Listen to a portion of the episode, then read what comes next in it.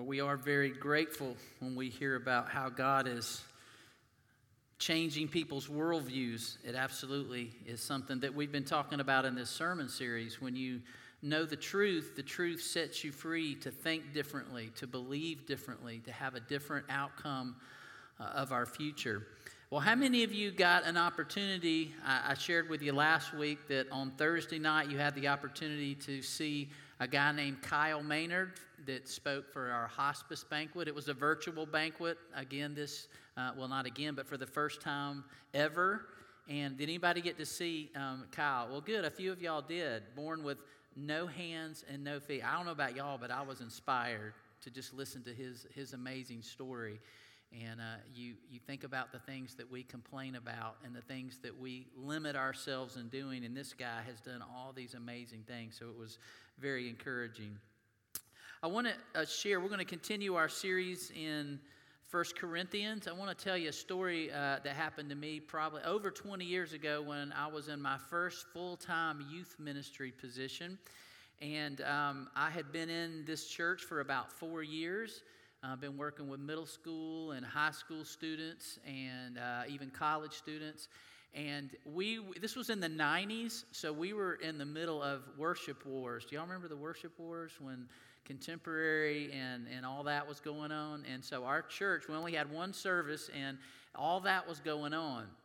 Well, it had gotten a little tense in the church I was serving, and so uh, there was going to be this big congregational meeting on a, I think it was a Saturday night. And um, I was like, you know what? I really don't want the kids to see some of this because it might get kind of crazy, the things that people might say and do during a congregational meeting, if y'all have ever been in one of those. And so I had the bright idea with the other um, uh, guy that helped us with, with our uh, high school and, and middle school. I said, hey, let's go to the Braves game that night and let's take the kids. And by the time we get back from the Braves game, that, that meeting will be over, and then they don't have to see any of that. That's a great idea. So that's what we did. We got a bunch of tickets, and we had we had a lot of kids go to the Braves game. And um, y'all, we pulled up to the church after the Braves game, and to my horror, it was still the parking lot was still full. and this is probably 11 o'clock at night. and um, I walk in, and some kids, you know, this was before cell. I mean, you know, nobody, not many people had a had a cell phone at that time. Um, some kids' parents were waiting on them, they went, but a lot of these kids' parents were in that meeting, so they came into this meeting, and we sat in the back. And let me just give you what was going on. So, um, the chairman of the board at that time had hired a stenographer to keep notes of the whole meeting. That's how tense things were. Now, we laugh about that, but I'm going, this is, this is kind of embarrassing. So I'm sitting back there and I'm, I'm hearing people come up to the podium and share their opinions about what the worship should be like. And it, it, it, I was just embarrassed. I was like, this, this, and I'm going, I'm, I'm looking at these kids that are in our youth group and I'm going, what, what are they thinking about their church? What are they thinking about their leaders right now that my particular type of worship is so important that I'm angry about it? That I've got to get up and, and the, the silver lining to all of this, y'all, was basically this at least we didn't go to court. we didn't actually take this to a court. We, we finally, you know, worked these things out and. Um, uh, actually, in a few years, the church actually split into two churches over it. But I just thought about that. I thought at least we didn't completely defeat ourselves by taking it to court. So, we've been doing this series called Has God Left the Building? Godly Wisdom in a World That Knows Better. And it feels like sometimes that God has left the building and we're, we're, we're fine. We're doing everything. We're under control. We're doing it our way. And we, we say we, we love God. We say we know God's word. We want to follow God's word. But there comes times in our lives, there comes topics in our lives, certain things where we say, but I know better. I know what God's word says, but I know better. In this culture, in this technologically advanced age we live in, things have changed, and maybe God didn't quite understand that when He had the Bible written. And things have changed. So, we're going to continue looking at Paul's letter to the Corinthians, and today uh, we're going to look at something that may seem odd to us. And uh, taking someone to court over a dispute, he's going to actually talk to the Corinthians about this. And that may seem odd. Uh, I was talking with someone this morning saying that was a, that was an interesting topic last week that you talked about. Well, I'm just reading the Bible, y'all. There's a lot of interesting stuff in there. There's a lot of things. And again, if it's God's word, it is applicable to us always if we really read it and look at it.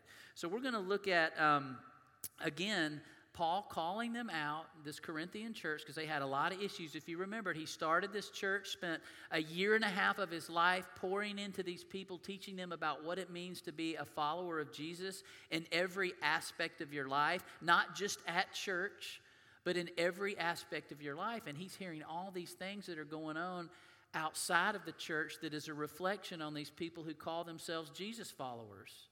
And he's saying, I don't like what I'm hearing. So he writes this letter to them to address some of these issues. So you think about taking someone to court over a dispute. Well, isn't that what courts are for? Well, yes, that's what they are. But Paul's argument, as we're going to read in just a minute, is that when we become Jesus, followers, we behave differently, we react differently, we respond differently than the world. Uh, meaning those who do not necessarily know Jesus or follow Jesus, but our reactions and things that we act on and respond to is very different, and it should make an impact on the rest of the world who does not know Jesus so that they will want to know Jesus. Case in point, what y'all just shared. When someone has this aspect of how things are going to be, and now they understand who God is, it changes their worldview. So we're going to look at chapter 6 of 1 Corinthians, and I'm going to read verses 1 through 11. And you can look on, and thank you, it's on the, on the screen for us. So it says this If any of you has a dispute with another, do you dare to take it before the ungodly for judgment instead of before the Lord's people? Or do you not know that the Lord's people will judge the world? And if you are to judge the world, are you not competent to judge trivial cases? Do you not know that we will judge angels? How much more the things of this life? Therefore, if you have disputes about such matters, do you ask for a ruling from those whose way of life is scorned in the church? I say this to shame you. Is it possible that there is nobody among you wise enough to judge a dispute between believers? But instead, one brother takes another to court, and this in front of unbelievers. The very fact that you have lawsuits among you means that you have been completely defeated already. Why not rather be wronged? Why not rather be cheated? Instead, you yourselves cheat and do wrong, and you do this to your brothers and sisters. Or do you not know that wrongdoers will not inherit the kingdom of God? Do not be deceived, neither the sexually immoral, nor idolaters, nor adulterers, nor men who have sex with men nor thieves, nor the greedy, nor drunkards, nor slanderers, nor swindlers will inherit the kingdom of God. And that is what some of you were. Underline that word were. But you were washed, you were sanctified, you were justified in the name of the Lord Jesus Christ and by the Spirit of our God. So again, Paul does not have a problem dealing with issues head on like this. And he, he addresses this particular one. And this may seem odd to us, but it's very, um, uh, what we understand from history, it's very possible that in Corinth, what was going on and what he's specifically addressing, because you're going, why, why can't you take somebody to court if you've been, um, someone's done something that is, is obviously wrong and they won't make it right? How, how do you go about this? You know, what's wrong? Aren't we supposed to try to get justice in these situations? Is God against that, us having justice? Well, absolutely not. But in Corinth, what we think is there were a few wealthy people in this particular church. Now, in this time, in this first century, very few people in this empire, in this area, owned land or owned homes.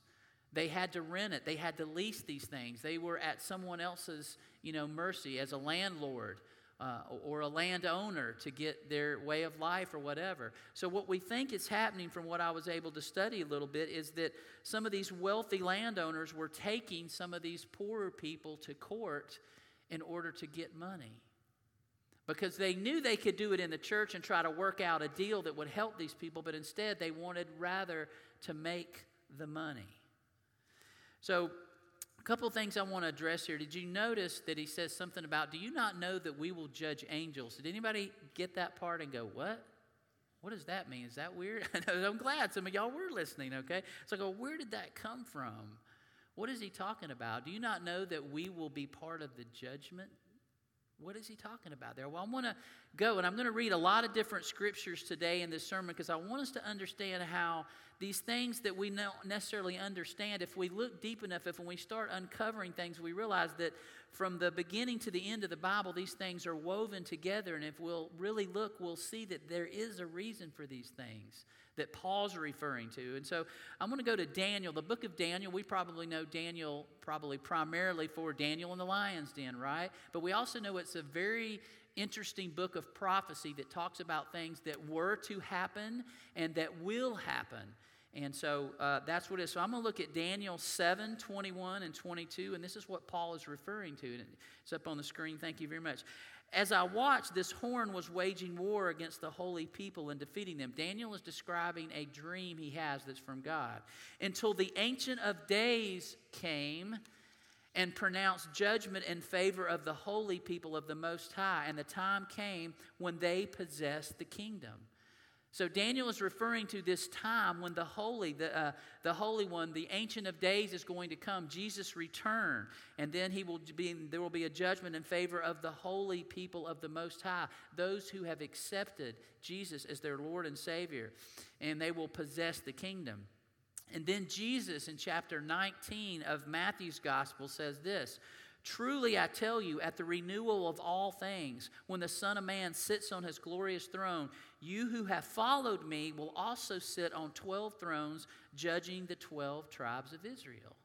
So, this is what Paul is talking about. He knows the Old Testament, he knows what Jesus said, and he's trying to tie this all into what's going on in their particular cultural situation.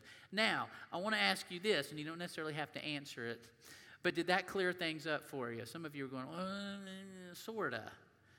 It's still, but he's saying there's something that's going to happen, and we're a part of that. So Paul is referring to, I believe what God says in Daniel. I believe what Jesus said about the end of times. And so he's saying, if that is really who we are, people of the Most High God, then we ought to behave and act in a different way that we believe what he says is going to happen in the future.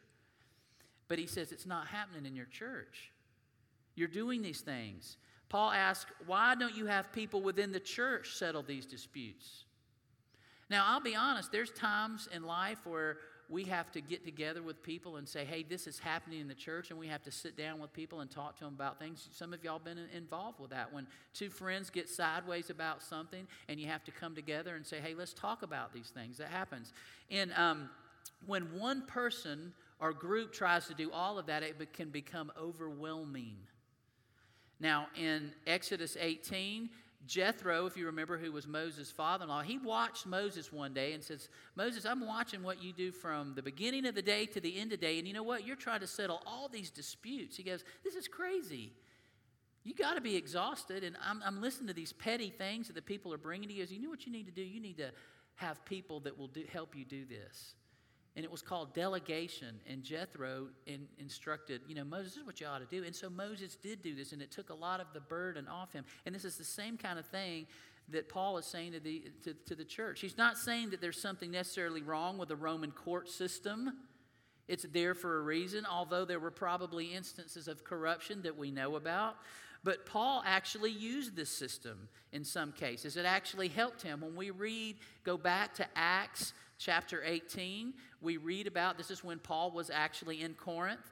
And I'm just going to read from chapter 12 to 15. While Gallio was proconsul of Achaia, the Jewish the Jews of Corinth made a united attack on Paul and brought him to the place of judgment. This man, they charged, is persuading the people to worship God in many ways contrary to the law.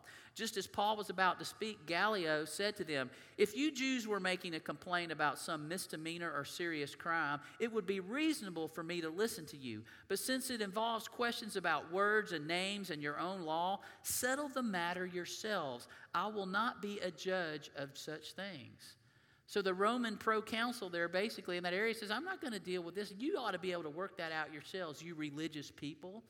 Now, you just see what even he saw that. Why can't you people who say you worship God do this on your own. Why are you bringing it to me? This is petty. I don't even under, I don't even know how to judge this because it's all your stuff. You should be able to do that yourselves. And so as we as we think about that, um, eventually we know that Paul even appealed to Caesar and he went all the way up the court system. So he's not saying that you shouldn't ever use the court system, but what he is saying is certainly we should be able to work out disputes among ourselves, like we talked about last week with your brothers or sisters. We should be able to, to do as Jesus said in Matthew 18 if I feel like I've been wronged, I need to go to my brother or to my sister and say, This is what happened. I don't know if you intentionally did that, but I want you to know it hurt me, and I need to, I need to just share that with you. Like we said last week, instead of going to everybody else, we go to that person. And he says, if you if you can get through that, you've won your brother over, and the relationship can be restored. Or sometimes we have to take a couple of people with us to help us get through that, and we have to think about those things. But when the world, those who do not follow Jesus, see we who say we follow Jesus, having lawsuits against each other and going to the secular government to solve these things, he says, You have already been what? Completely defeated. What does he mean by that?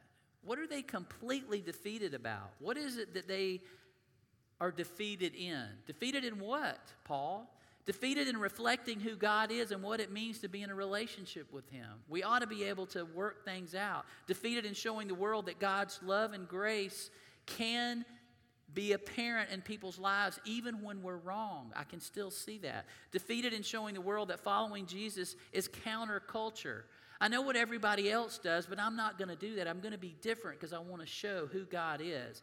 Defeated in showing humility and putting others first defeated in seeking first God's kingdom and his righteousness. And so that's what Paul is addressing. You remember Paul. Uh, I'm sorry, uh, Paul's going to refer, he's really referring to Jesus' teaching, but Jesus in, in, on the Sermon on the Mount, Matthew 5, um, verses 38 through 42. Um, I want to look at that for a minute. Jesus said this You have heard it was said, an eye for an eye, a tooth for a tooth, but I tell you, do not resist an evil person. If anyone slaps you on your right cheek, turn to them the other cheek also. And if anyone wants to sue you and take your shirt, hand over your coat as well. If anyone forces you to go one mile, go with them two miles. Give the one who asks you, and do not turn away from the one who wants to borrow from you.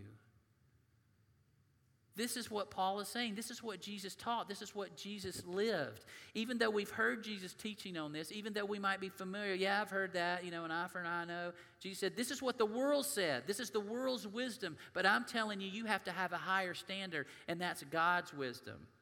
And he says, you know, when it comes to our personal situation, sometimes we think it's different. I know what God's word says, but God doesn't really understand this situation. And I do, I do need to sue somebody. I do need to get justice because we fall into the trap of believing worldly wisdom over godly wisdom. And we think like this about things if you don't take them to court and make them do the right thing and bring them to justice through the court system, then they will get away with it. And then they'll keep doing it to other people. So it's my responsibility to take that person to court and make sure that, they, that justice is served. But here's the, the problem. Of course, it seems right that that's what we should do. Isn't God about justice? Shouldn't we use the court system to bring about justice? Of course. But how do we bring about justice? Is it through injustice? And Paul is saying there's some things going on in this particular church where, yeah, you can go and use legal ways to make somebody do something, but I'm telling you, brothers and sisters in Christ, it should be different.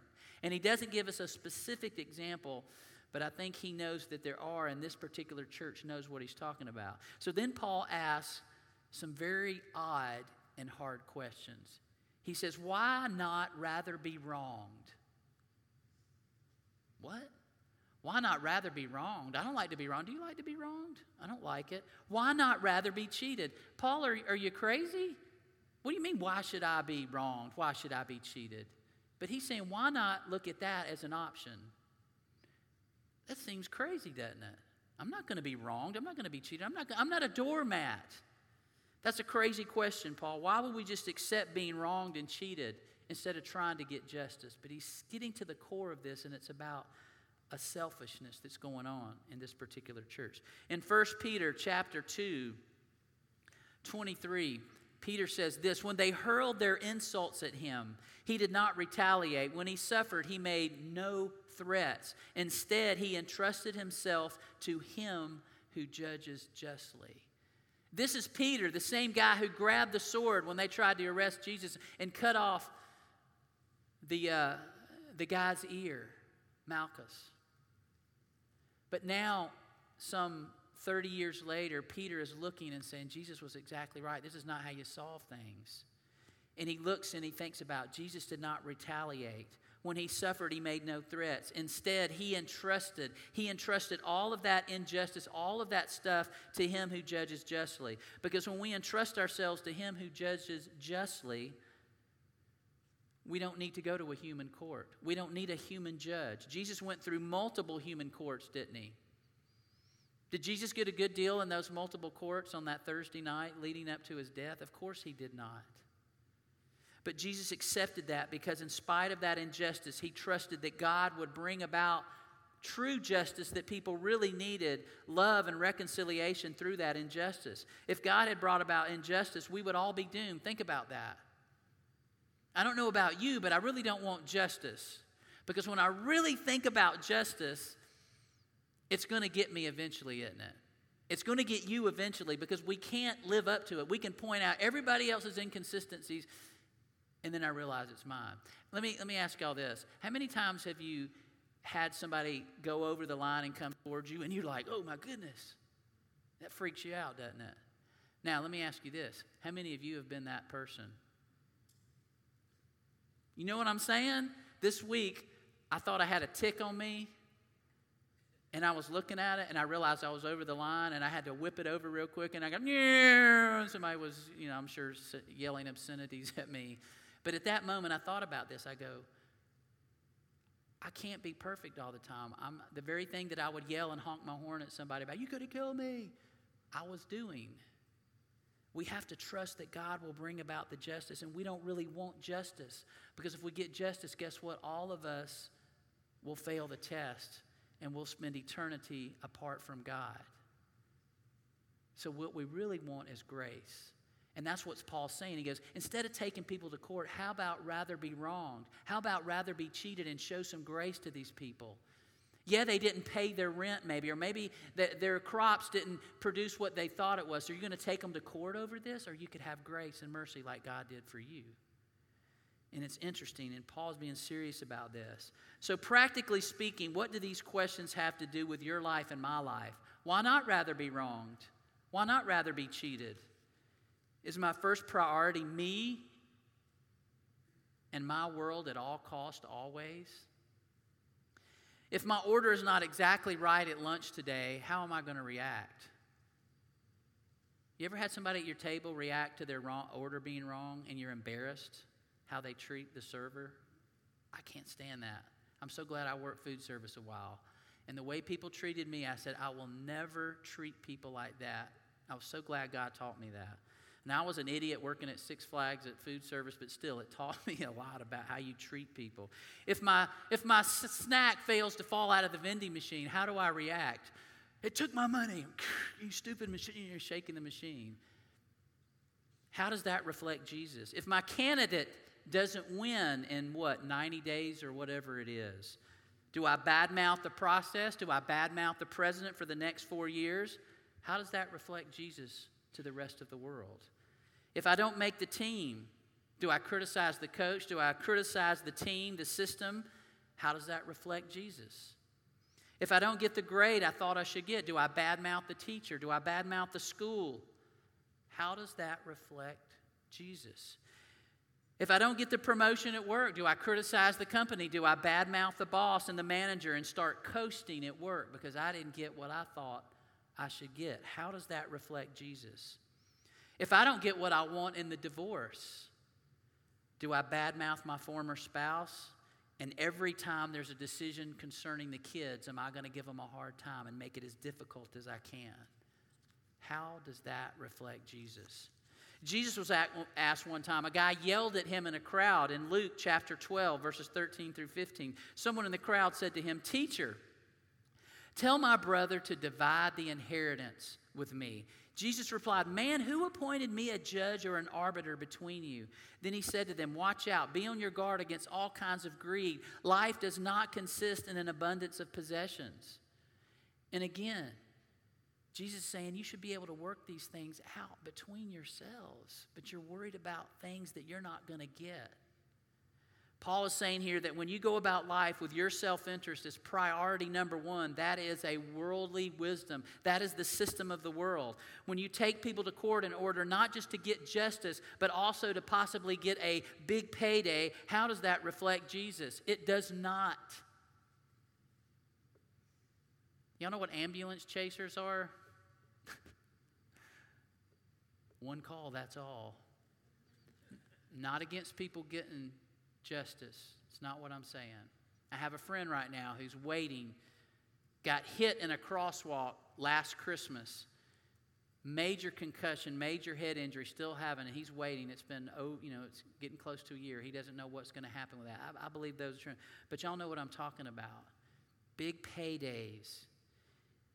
And Paul is saying, this is going on in this particular church. And he knows the exact things. These people who are hearing this letter, they know the exact things. It's personal to them. And he's saying it's cheating and it's wrong and this is going on. And this is going on among the people. Can you imagine if you knew you had this terrible hardship, like right now when you lost your job and you couldn't pay for your house or whatever it was? and you go to your landlord and you say, Man, just give me a break. You know, I lost my job. You know, I'm not going to be able to do this. Please just give me a break. And they're going, No, I'm sorry. The law said you signed this contract. I'm sorry you lost your job, but that's the way it is. I need my money. We would all go, What in the world? Why can't you have some grace and mercy? Now, can you imagine that person goes through with it and takes you to court, and now you are having to live with some family members or something like that? And guess what? You walk in Sunday morning for worship, and there's that person. Boy, that's a good experience to worship with that guy, isn't it? Praise God from whom all blessings flow. Is that a good worship experience? And that's what Paul's saying. It affects what goes on in the body of Christ. He says that's wicked, and the wicked will miss out on inheriting God's kingdom. And then he goes on to this list of practices that can be completely defeating for us from inheriting God's kingdom. Now, I'm going to read these. Please do not read anything into these. We're going to address these particular issues in my next sermon. Actually, next week, Isaiah's going to preach. And I'm going to address this in the next sermon I do. But listen to what Paul says. Or do you not know that wrongdoers will not inherit the kingdom of God? Do not be deceived. Neither the sexually immoral, nor idolaters, nor adulterers, nor men who have sex with men, nor thieves, nor the greedy, nor drunkards, nor slanderers, nor swindlers will inherit the kingdom of God. None of those is worse than the others, no matter how we try to frame that. These are all things that separate us from being who God intended us to be. They all involve a self centered self gratification that is oblivious to the other person or the needs or rights of the others who are involved. Paul is not talking about momentary failures in the flesh that result in, oh, you, you messed up, so now you lose your salvation. That's not what Paul's saying here. He's talking about a way of life that one persistently, listen carefully, persistently pursues, which is contrary to God's kingdom and God's righteousness. An inheritance is something that you get. You do nothing to receive it or gain it. Someone graciously thought about me, they thought about you, and gave you or leave you something of value. But in order to possess that inheritance, we have to receive it, embrace it.